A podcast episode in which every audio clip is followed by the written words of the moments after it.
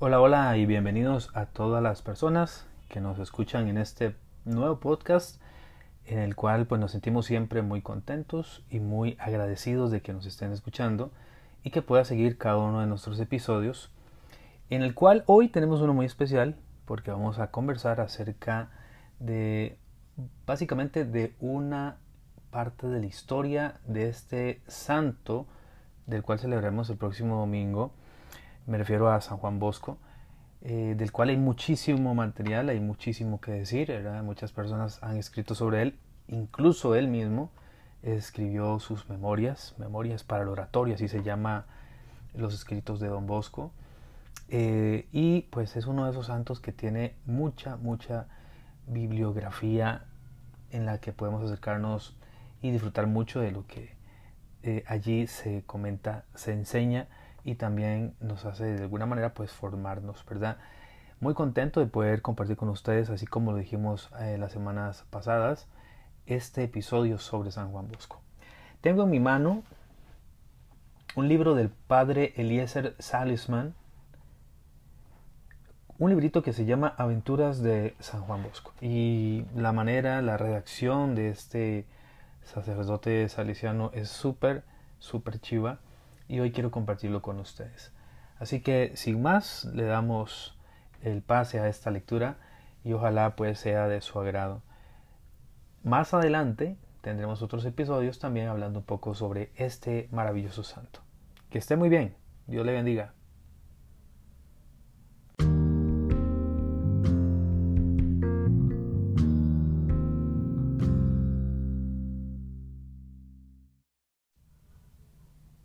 La muerte de un santo.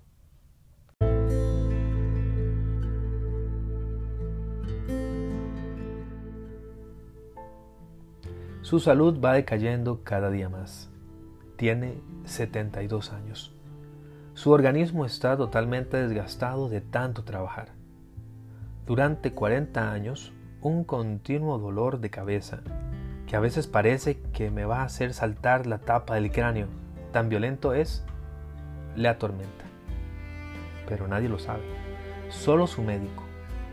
Un dolor agudísimo en un ojo le ha hecho sufrir lo indecible durante 39 años, hasta que ha perdido el ojo. Pero nadie, fuera de sus más íntimos amigos, lo ha sabido. Nunca los dolores han hecho desaparecer la sonrisa de sus labios, ni la alegría de su corazón. Desde su primer año de sacerdote, y ya lleva 47 de ordenado, adquirió, por confesar en una cárcel inmunda, un brote molestísimo por toda su piel. Pero nunca ha demostrado impaciencia por las torturas que esto le proporciona. Una protuberancia dolorosa en la espalda le hace sufrir mucho mientras confiesa, y sin embargo, pasa 10 o 12 horas seguidas confesando y solo se nota que sufre por algunos movimientos involuntarios que a veces tiene. Solo a la hora de su muerte, al cambiarlo de ropa, vinieron a notarla. Nunca habló de ella ni se quejó lo más mínimo. Jamás nadie, al verlo siempre tan alegre, hubiera creído que sufriera tanto. Sus dolores de muelas eran tan desesperantes que a veces algunos jóvenes le pidieron que les pasara a ellos ese dolor mientras predicaba. Y sufrieron tanto, tantísimo en ese rato, que creyeron enloquecer. Y él los aguantaba con la calma más admirable, todo por el reino de Dios y la salvación del alma de sus discípulos, a quienes tanto amaba. Pero ya al final de 1887, su organismo no es capaz de resistir más tiene el hígado atascado, los riñones en condiciones desastrosas, los pulmones deshechos y la parálisis bloquea sus piernas. Ya desde 20 años atrás venía sufriendo de hinchazón y dolores de las piernas. Y así con ese martirio tenía que estarse horas y horas ante la puerta de la oficina de los ministros de gobierno para obtener algunas ayudas para los niños pobres. El médico declara, el cuerpo de Don Bosco es como una máquina a la cual han hecho trabajar sin descanso día y noche por años y años. Ya no hay nada que pueda curarlo.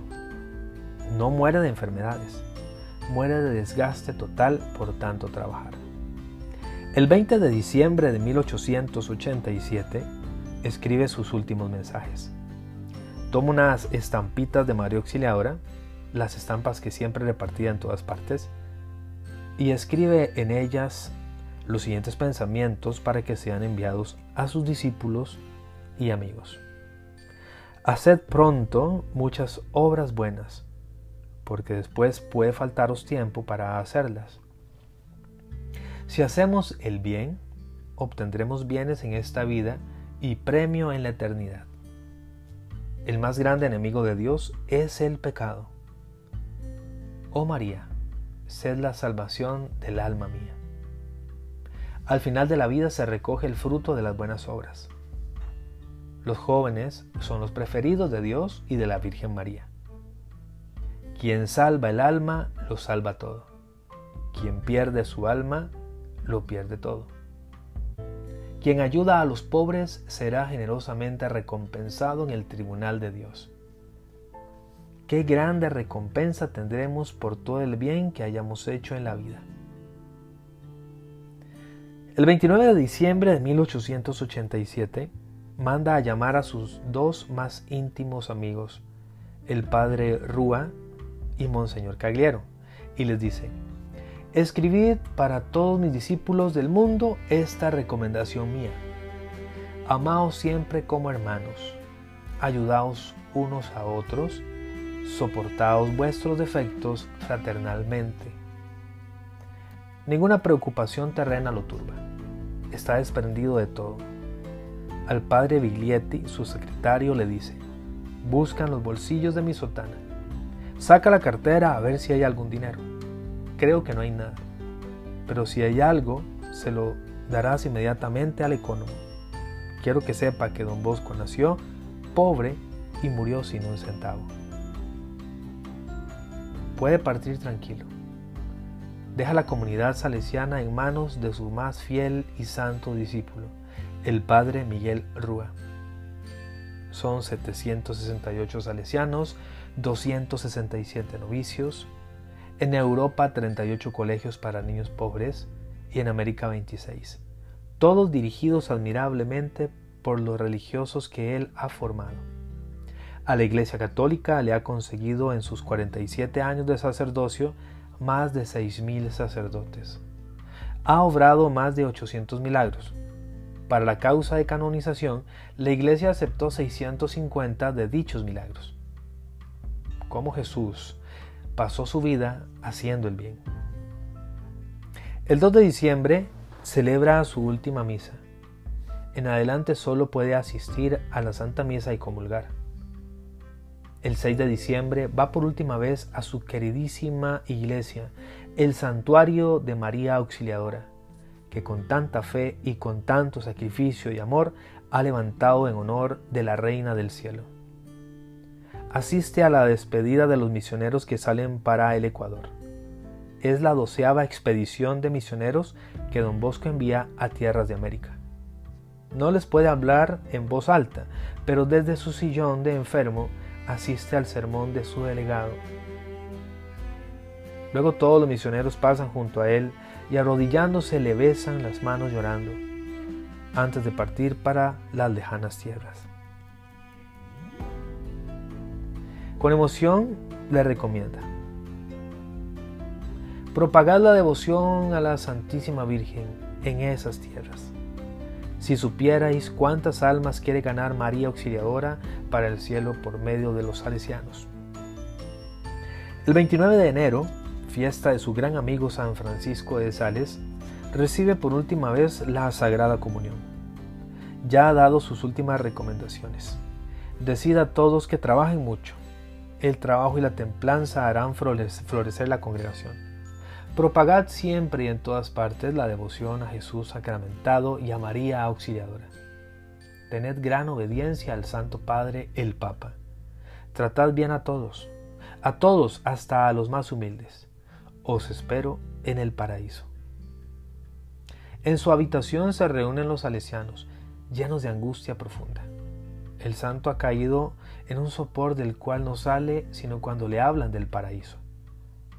Cuando la campana de la torre da el toque del ángelus, sus salesianos lo invitan a rezar a la Virgen y se le oye recitar en voz baja, Jesús, María, os doy el corazón y el alma mía. Madre, ábreme las puertas del paraíso. La parálisis se extiende hora por hora. Sus últimas palabras fueron, María, mañana. María, mañana. Los principales periódicos del mundo han enviado sus corresponsales y publican cada día los boletines acerca de la salud del santo. El Papa León XIII pregunta cada mañana a su secretario, ¿y don Bosco cómo amaneció? Le envía una bendición especialísima. El cardenal de Turín viene cada día a visitarlo. Miles de personas oran por él. Al verlo sufrir tanto, en ninguna posición en la cama logra descansar, en todas sufre muchísimo. Alguien le dice al oído, Don Bosco, recuerde los sufrimientos de Jesús en la cruz y ofrézcale a Él sus sufrimientos. Sí, sí. Responde, eso procuro hacer siempre. Monseñor Cagliero le administra la extrema unción o unción de los enfermos. Es una escena emocionante. Todos lloran. Don Bosco parece un ángel. Monseñor Cagliero no es capaz de contenerse y estalla también en llanto. Le dice al oído que le ha llegado la bendición del Santo Padre. Eso lo consuela mucho. El 30 de enero de 1888, don Bosco entra en agonía. Los médicos dicen que dentro de pocas horas partirá para la eternidad. La noticia corre como un rayo. Todos los religiosos y todos los alumnos del inmenso plantel quieren despedirse de su amadísimo educador. Van desfilando junto a su cama de enfermo y cada uno estampa un beso cálido en su mano semi paralizada. Son más de 800. Toda la tarde están desfilando. Por la noche, su más grande y fiel amigo, el padre Rúa, se arrodilla junto a él y le dice al oído, Don Bosco, aquí estamos sus hijos, sus discípulos a quienes tanto amó. Le pedimos perdón por todos los disgustos que le hemos dado, por todo lo que ha tenido que sufrir por culpa nuestra. En señal de su perdón total, yo guiaré su mano para que nos dé su bendición. Y le fue llevado la mano hasta trazar la cruz de bendición sobre todos sus discípulos y amigos.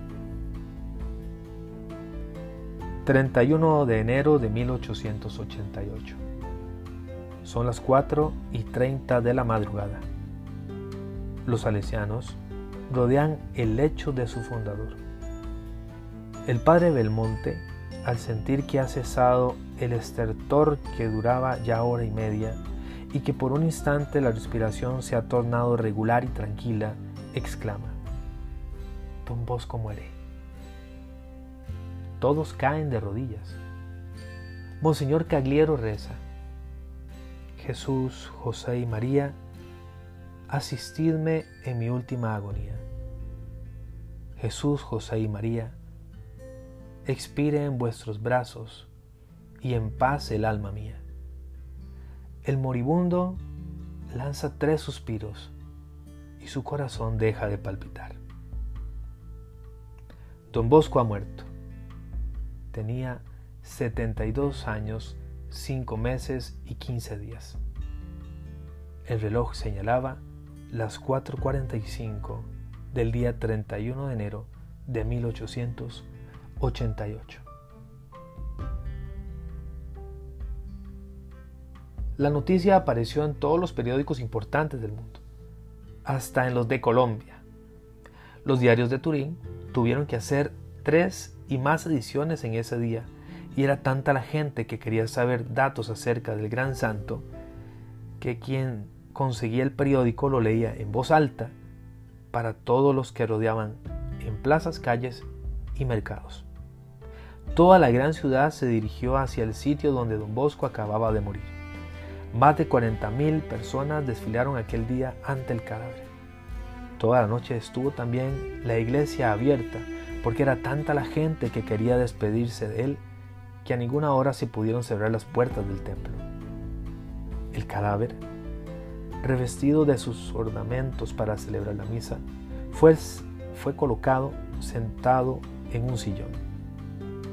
Allí mismo, aquel día se obraron varias curaciones milagrosas.